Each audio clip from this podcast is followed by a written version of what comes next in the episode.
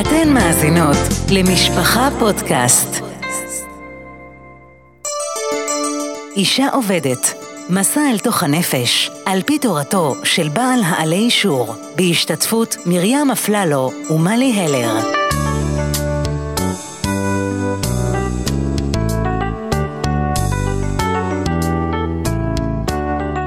אני רוצה לספר על פעם שבה כעסתי כעס נורא. זה היה לפני בערך שנה. בתקופת הקורונה, הסגרים, אני יודעת שנמאס כבר לשמוע על קורונה, אבל אז זה היה הסיפור הזה. הבן שלי חזר מהחיידר אחרי שחזרו בדיוק, והוא התחיל לחזור הביתה מאוד מאוד מאוד לחוץ. הוא חזר והוא אמר שהוא לא יודע כמו כולם, ומדובר בילד מאוד מאוד מוכשר שקודם ידע מצוין, והקורונה גרמה לאיזה פער, המרחב הקולי לא בדיוק עבד, אה, כולכם יודעות שהיו אה, הרבה ילדים ומעט אה, טלפונים, וזה מה שהיה, והוא צבר פערים, וניסינו לעבוד לאט לאט. אז בהתחלה הוא חזר מאוד מאוד לחוץ, שהרבה בוחן וזה מאוד מאוד מלחיץ, וניסינו לעשות משהו בשבילו. יזמנו שיחה עם הרבה. ודיברנו איתו על זה שהילד חוזר לחוץ, ושאולי אפשר באמת אה, קצת להוריד לחץ, אנחנו נעבוד איתו בבית, הוא יעבוד איתו שם, ולאט לאט הילד יעלה על דרך המלך. וחשבנו שהכל מצוין, ושסידרנו שאנחנו הורים מצוינים, ודאגנו לילד שלנו. יום למחרת, הילד חוזר הביתה, אומלל, על גבול ההיסטרי. אבא ואימא, בחיים אל תדברו יותר עם הרבה, אני לא הולך לחיידר לעולם. מה קרה? מתברר שהרבה עשה לו, אני לא אומר שיימינג, אבל הוא, הוא אה, ממש אה, אמר, דיבר נגד זה שהורים אה, מתקשרים כדי לדבר על לחץ שהילד חווה בחיידר, וילדים, אני מלחיץ אתכם? צעקו כל הילדים, לא! והילד שלי ישב מסכן ואומלל בצד, ולא ידע מה לעשות עם עצמו. אז נכון, הרבה לא אמר שם, אבל איך אמר הילד שלי אחרי זה? הוא הסתכל עליי כשהוא אמר את זה. אני מרשה לעצמי לומר שהכעס הזה מוצדק. בעיניי לפחות הוא היה מוצדק. זה לא היה כעס שאני כעסתי על אה, אה, סתם, אני כעסתי על, על מעשה לא לעניין שהיה. ולמרות זאת, זה הרעיל אותי מבפנים. לכעוס זה, זה תמיד עושה משהו רע לנפש. אז שוב אנחנו נפגשות. שלום מלי. שלום מרים. אה, אני רוצה לספר עוד סיפור לפני שנעבור הלאה. אה, שסיפרה לי חברה, שגם סיפור מאוד מאוד מאוד מכעיס. אה, החברה הזאת, הם היו זוג צעיר והם שכרו איזו יחידת דיור מאוד מאוד קטנה, והייתה להם דירה גדולה באזור מסוים, שהם בהתחלה השכירו אותה. ואז נולדו להם כמה ילדים והם רצו לעבור דירה. במקביל היחידה שלהם הלכה והתפרקה לאיטה. אה, פה אה, הייתה רטיבות ושם פתאום אה, כל מיני ארונות התפרקו. איך היא אמרה לי? היחידה פשוט הולכת ומקיאה אותנו. והיא גם, די, הגודל כבר לא הספיק לה. אז הם הודיעו לסוחרים שבסוף השנה הם מסיימים את ההתקשרות ביניהם. הסוחרים אמרו, טוב, ננסה למצוא דירה. כנראה שהם לא ניסו. כי הם לא עברו בסוף השנה הזאת, והם לא עברו גם אחרי זה. הם פשוט לא עברו דירה, והכעס של החברה שלי היה עצום וגדול ונורא ובוער. היא כבר לא יכלה להמשיך לגור ביחידה שלה, זה כבר היה בלתי אפשרי עם הילדים ועם הכל. והיא רצתה לעבור לדירה שלה, מה היא רצתה? לגור בדירה שלה. והאנשים לא עברו, כי הם לא מצאו דירה מספיק טובה. אז שוב, זה גם כעס נוראי, אבל איך היא אמרה לי? זה עושה לי כל כך רע בפנים. אני כועסת וזה מרעיל אותי. אני חושבת שרעל זאת המילה המדויקת, כי כעס הוא ממש מרעיל. אז אה, אני חושבת שכעס פוגש את כולנו, היום נדבר על כעס. אה, אם נזכה, זה אחת המתנות הכי גדולות שאפשר לקבל, לא לכעוס, כי חוץ מזה שזה איכות חיים אחרת, מאדם שמצליח לא לכעוס, לא לכעוס, זה באמת אה, אחד הדברים הכי יקרים שיש לנו בעבודת המידות, העבודה על הכעס. ואת יודעת מה הכי מדהים? שהרב וולבה אומר שמי שכל פעם מתגבר על כעס, מי שכובש את כעסו, הוא יכול עדיין להישאר כעסן. ופעם הוא יצליח וחמש פעמים לא. כובש כעסו, הוא עדיין, אה, אה, הוא עדיין יכול להיות כעסן כל עוד הוא לא עושה אה, איזה עבודה פנימית שורשית. אז רגע, אני אקריא באמת איך הוא אומר את זה, הוא אומר בוודאי מוכרח הכעסן לכבוש את כעסו. אבל בזה עדיין לא תיקן את עצמו, כי בכל זאת בכוח הוא נשאר כעסן. פעם יצליח לכבוש כעסו ופעם לא יצליח. אני חושבת שמשהו בעצם אומר שזה דבר מאוד חשוב שנדע, זה ששתקתי עכשיו, אבל הכעס ממשיך לפעפע בתוכי, אני עדיין כועסת. אז לא דיברתי, אז לא אמרתי כלום. אז הפעם הזאת לא הגבתי בכעס, אבל הכעס בתוכי הוא חי, הוא חי מאוד. והוא צובר תאוצה. נכון, ואז בפעם הבאה שאני כן אוציא את הכעס החוצה, יצא גם הכעס ההוא, גם לפעמים הכעס מלפני שנתיים וגם מלפני שלוש שנים. כעסים אה, דרכם לא להתפוגג, דרכם להצטבר. והרב מציע שבעצם אנחנו נשרש אותו, נחבר אותו מבפנים. לא נכניס את האש למגירה ונסגור, נטרוק ונאמר זהו, לא אמרתי כלום, חשקתי שפתיי. אלא נכבה, נכבה מבפנים בתוכנו. ולמה זה כל כך חשוב? הרב וולבה אומר שכעס הוא ציור של תגובה המוטבע באדם כמושכל ראשון. אנחנו נולדנו כעסנים, זה מוטבע באדם כמושכל ראשון. ושימו לב איך זה נראה, הוא אומר. ציור זה מצייר לאדם שאם יעשה משהו נגד רצונו, עליו להתאדם בפניו, לדפוק באגרופו על השולחן ולהתפרץ בצעקות וזלזולים. ככה זה נראה, לפי הרב וולבה ולפי כל תיאור על כעס שאנחנו יכולים אה, להעלות בדמיוננו. אז מה עושים, מרים? הרב וולבה מציע שההפך של כעס זה לא מתינות. ההפך של כעס זה לא שתיקה, כמו שהיינו אולי נוטים לחשוב. ההפך של כעס זה לא שלווה אפילו. ההפך של כעס זו סבלנות. סבלנות היא ההפך של כעס. והוא מסביר מה זה סבלנות. הוא אומר שמידה זו אינה מעלה, אלא הכרח גדול בכל יחסי בני אדם. והרב שמחה זצל מקלם אומר, מי ייתן ונתרגל במידת הסבל, בלשון סבלנות, כי זה שורש כל המידות והמנוחה, ושורש כל המעלות. הרי הסבלנות היא מידה כללית ושורש למעלות רבות. הוא מדבר על סבלנות, אנחנו חושבים שסבלנות זה רגע, תחכה, תמתין. אבל הוא מדבר על סבלנות מלשון של סבל, לסבול, היכולת לסבול. ואולי סבל גם. כן, סבל בא מלשון לסבול. הוא אומר כך, אי אפשר לבנות יחס של חברה טובה בלי סבלנות. שניים הקובעים לימוד בצוותא, יש להם תכונות שונות, הרגלים שונים, כישרונות שונים. איך יוכלו להחזיק מעמד? רק על ידי שיתרגלו לסבול אחד את השני. אה, ומהי סבלנות? הסבלן דומה ממש לאדם הנושא מסע כבד. סבלנות זה משהו חדש בהגדרות שלנו. סבלנות פירושו פשוט לסבול, לשאת, להרים, ממש כמו סב, סבל שנושא על שכמו איזשהו שק גדול. אני לוקחת את uh, התלמידה שלי, או את הבת שלי, או את אפילו את בעלי, ואת חמותי, ואת אחותי, כל אחד שאני פוגשת ואני נושאת אותו על גבי. הדרך היחידה לקחת שני בני אדם שהם שונים, שיש להם מחשבות שונות ורגשות שונות, ורגשות שונים, ויש להם דעות שונות ותכונות אופי שונות, ולהצליח לחיות בשלום בלי שיתפרץ ויתלקח כעס, היא רק אם הבן אדם יסבול את השני ויישא אותו. אני, אני חושבת ש... ש... כל אחת ואחת, בעיקר עם הילדים שלה, הייתה רוצה לא לכעוס. הייתה רוצה להעיר, הייתה רוצה לתקן, הייתה רוצה לשפר, הייתה רוצה לגרום להם להיות טובים יותר, אבל בלי הכעס, הכעס אוכל אותנו, מעכל אותנו מבפנים. ובאמת, אם אנחנו הולכים לפי מה שהרב וולבה אומר, אז זה לקחת את הילד ולהגיד, רגע, זה הילד שלי. עכשיו אני סובל אותו. הילד הזה שעושה בלאגן בחדר, הילד הזה ש... שלא סידר אחריו, הילד הזה שאמר לי משהו מכעיס מאוד או חוצפן ביותר. הילד הזה, קודם כל אני סובלת אותו. אני מוכנה לשאת אותו עם המגרעות, עם הקשיים, עם מישהו, עם משהו. אני ממש מרגישה אותו על כתפי. עכשיו אחרי שסבלתי אותו, עכשיו אחרי שהוא עליי, אני יכולה לנסות לעזור לו לתקן.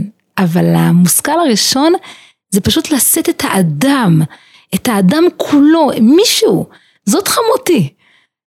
אולי קשה לי, אולי אני לא מבינה אותה, ברור, אנחנו שונות, גדלנו בבתים שונים, יש לנו תפיסת עולם שונה, יש לנו תכונות אופי שונות, אני מוכנה לשאת אותה, את האישה הזאת שגידלה את בעלי, את האישה היקרה הזאת, ש, שקמה אליו בלילות והיא הייתה אימו, אני נושאת אותה על כתפי. עכשיו בוא נראה מה קשה, בוא נראה. אבל הרגע של הנשיאה על הכתף זאת הסבלנות. זה הסבל הזה שהוא ממוסס את הכעס. אני חושבת שמאוד חשוב לציין שהרב וולבה לא מתכוון שאנחנו אה, נוותר על דברים שהם באמת נורא, מאוד מאוד חשובים. הוא לא מתכוון שאנחנו נשתוק ונהיה אדישים ונתנתק מהעולם.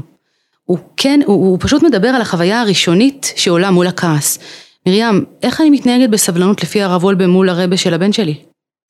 טוב, אז הרבה של הבן שלך זה באמת יותר קשה לסחוב אותו, אבל המחשבה שאני אומרת, אוקיי, זה הרבה של הבן שלי, ואני בעצם אה, מבינה שהוא שונה ממני, אני סובלת אותו. אנחנו רגילים לומר את הביטוי לא סובלת. וזה בדיוק ההפך, כלומר, אני סובלת אותו, וזה סבל, זה לא קל, אבל הסבל הזה הוא סבל של נסיעה, הוא סבל של שותפות, ואני אומרת נכון, הוא לא הבין אותנו נכון, הוא נפגע אולי, הוא חשב, הוא, הוא חשב שזה נגדו, אני מבינה שהוא הבין אותנו אחרת, מאוד אכפת לי ומאוד כואב לי, אבל זה כבר, אני, יש לי התנגדות למעשה שהוא עשה, אבל אותו כאישיות, אני מבינה שהוא שונה, אני סובלת את זה שהוא שונה ממני, ושהוא הבין אחרת את הדברים, ואני צריכה לראות איך לעזור לילד שלי עכשיו, ואיך לתקן את זה, ואיך לפנות אליו אחרת, כי, כי הוא שונה. והאמירה שלי כלפיו לא הייתה מתאימה לו, אבל פתאום הדבר הענק הזה שנקרא בוא, בוא נשרף מכעס, זה, זה איננו. אני, אני רוצה רק לספר, אני נזכרתי עכשיו שבעבודה שלי כמורה, אז אני פוגשת הרבה פעמים תלמידות מאוד מכעיסות. וקל להכעיס, כן? אה, את באה, תלמידה מזלזלת, התלמידה מזלזלת במה שאמרת, בכללים, בתקנון, אה, גם מזלזלת בך. והכעס הוא, הוא, הוא, הוא, כמו שאמרנו בהתחלה, אם אנחנו מזניחים זה, זה בא לבד, הוא לא צריך מאמץ כדי להגיע, ככה נבראנו, משהו מכעיס אותנו, אנחנו כועסים. מושכל ראשון. מושכל ראשון, כן. והרגע הזה שהתלמידה מכעיסה, זה הרגע בעצם לומר בוא נסבול אותה. זה הרגע להגיד בוא נפריד את מה שבעצם קרה ואת מה שצריך לתקן ולשפר, מול האישיות שלה כתלמידה, ואני עוצרת ואני אומרת, אותה אני סובלת. היא יצירה של ריבונו של עולם, היא בת עם נשמה טהורה, היא ילדה.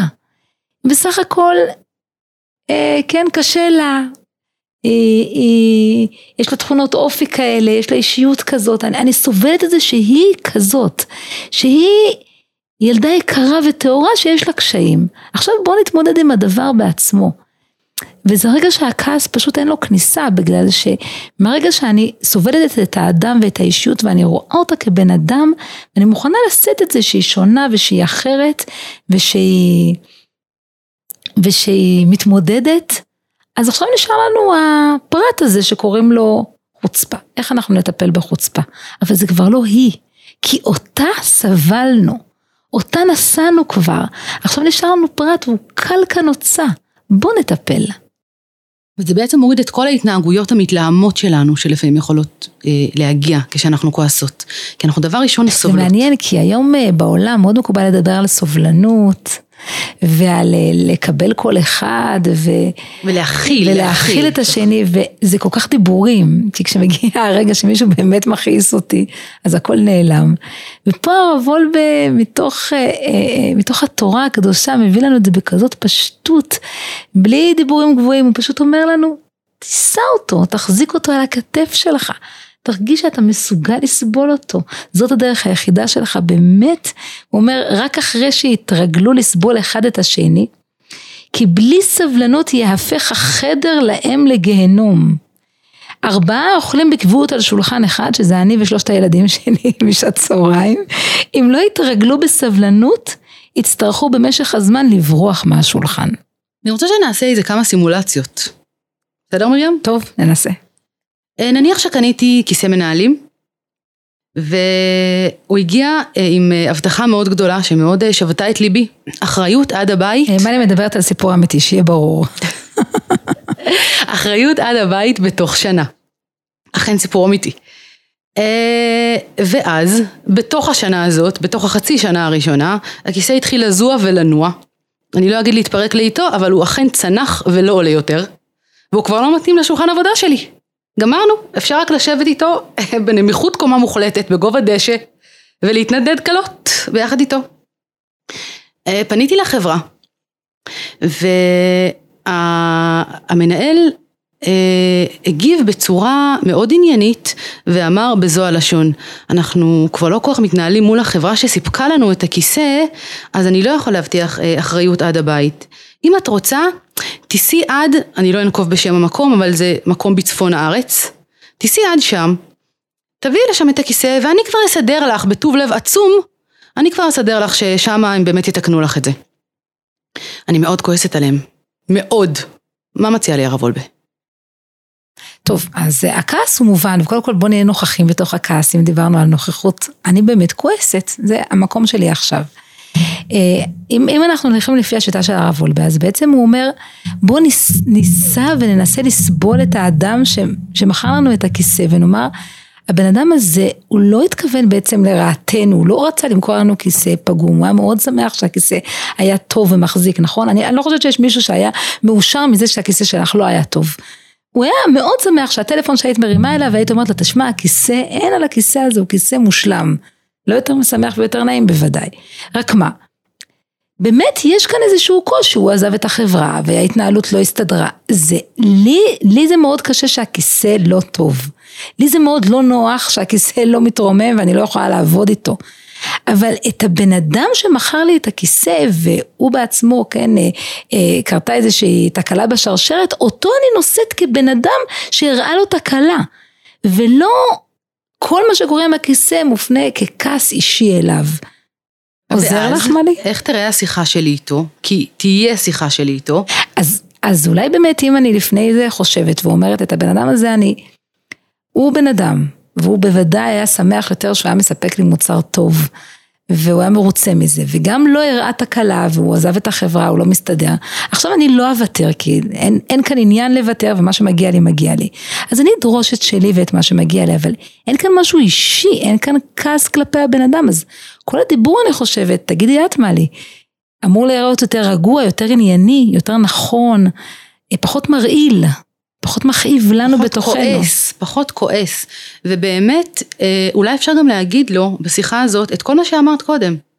אני מבינה שאתה רצית למכור לי מוצר מצוין, אני מניחה שזה מה שרצית. ואני מניחה שאתה גם אה, אה, מאמין במוצר הזה, אבל קרתה תקלה ואתה אחראי וחייב להתמודד עם זה. וזה לא יהיה מתלהם. מרים, קמתי בבוקר, רצתי לאוטובוס, נעליי התנופפו לכל עבר. הנהג סגר לי את הדלת בפרצוף. הוא ראה אותי, אני ראיתי שהוא ראה אותי. אין לך מושג איך אני כועסת עליו. טוב, אז ננסה. אמ, בעצם מה שהרב וולבה אומר, האדם הוא יצור חברתי. חבר נושא את חברו, שכן נושא את שכנו. כל אדם חדש שאני בא במגע איתו מטיל עליי מסע חדש לשאתו ולסובלו. האם זה אומר שאני צריך לקבל ממנו כל דבר ולשתוק? לא ולא. אבל מתוך סבלנות מגיעים לתגובה שקולה.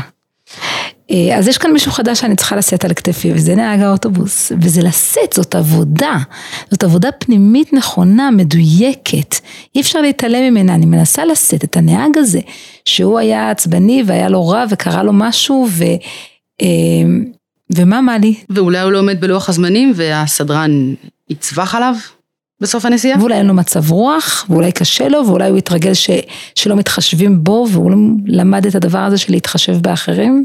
אני בעצם חושבת עליו כאדם. כן. לפני המעשה שהוא כן, עשה. ואני סוחבת אותו.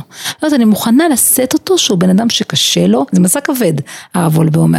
שהוא בן אדם שקשה לו, שהוא בן אדם שלא, שלא נהג נכון, אבל אני נושאת אותו כבן אדם. עכשיו אני יכולה גם להגיש תלונה לחברה, וממקום של היה פה משהו, מקום של מקרה. היה כשל נקודתי. נכון, נכון. הוא לא עשה לי בכוונה. כן. זה, זה הפך להיות משהו אחר. את הבן אדם אני נושאת, ואת ה, את ההתנהלות, אני לא מוותרת עליה. עם המעשה אני בעצם צריכה להתמודד. כן. אני רוצה לעבור לדוגמה אחרונה יומיומית מאוד, יתר על המידה. חוזרת הביתה מהעבודה, אני רואה חדר ילדים עם מיטות פתוחות. איש לא נגע בהם, הבלגן רק עלה קומה, הוא עכשיו מעל המיטות. כל ההתנהלות של הילדים עכשיו היא מעל והשם ישמור. אני מאוד מאוד כועסת, וכאן אני כל כך לא רוצה לכעוס כי זה הילדים שלי. טוב, אני מאוד מזדהה עם מלי.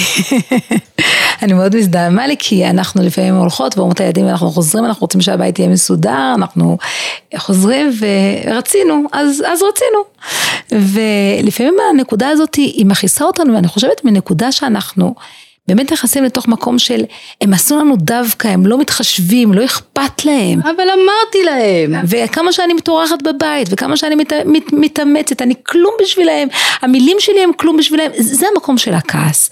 וזה המקום שאנחנו צריכים לעצור ולנשום אוויר ולקחת את הילדים ולשאת אותם ולהגיד אוקיי זה לא נגדי זה לא אישי הילדים האלו הם ילדים הם ילדים כמו כל ילדים שלפעמים שוכחים והרבה פעמים אה, אה, עושים מה שנוח להם ו, ונעים להם ומתעצלים אותם אני נושאת, אני נושאת אותם, הם ילדים שלי, אני חושבת שהכי קל לשאת ילדים.